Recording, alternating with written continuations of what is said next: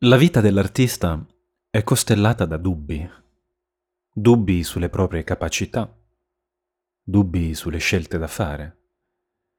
Non esiste artista che non abbia dubitato per l'intero arco della sua carriera, della propria arte e di conseguenza di se stesso. Pochi giorni fa, proprio tra i commenti a queste pagine del diario d'artista, mi fu fatta la domanda ma come si fa a credere in noi stessi se nessuno crede in noi?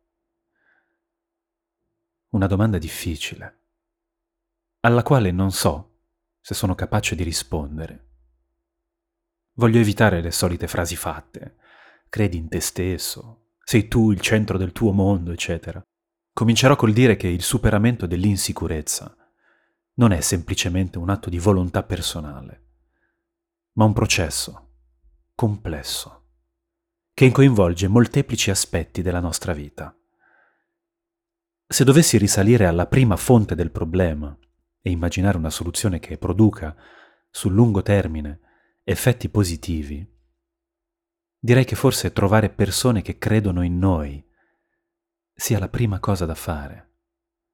Una mia cara amica, divenuta negli anni un'ottima psicologa, un giorno mi disse che esistono due tipi di persone quelle che tirano fuori il meglio di noi e quelle che tirano fuori il peggio.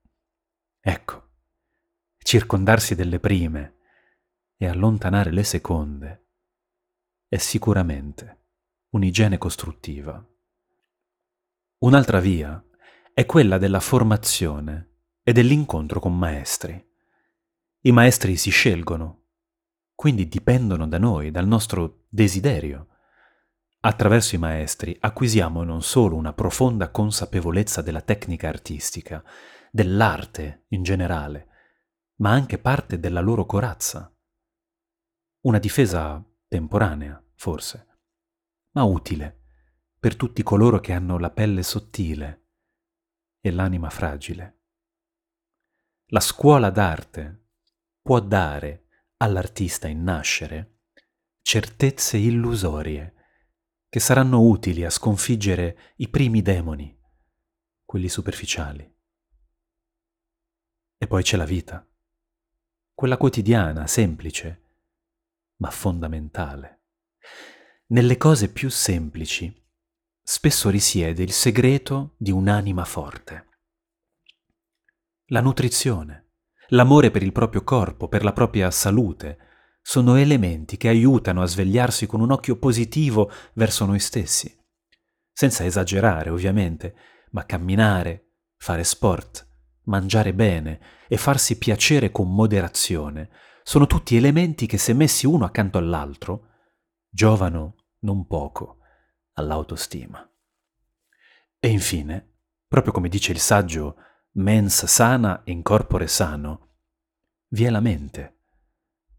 Dobbiamo allenarla, stimolarla, nutrirla, leggere i classici, guardare film che hanno superato l'esame del tempo, evitare il cibo mentale spazzatura, evitare di sprecare il nostro tempo in quei contenuti che non hanno un secondo grado di lettura, figuriamoci un terzo, un quarto.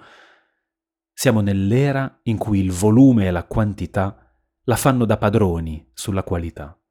Quindi l'artista deve essere consapevole di cosa immette nel proprio immaginario, perché solo una mente ben nutrita può produrre frutti succulenti. Alla prossima pagina.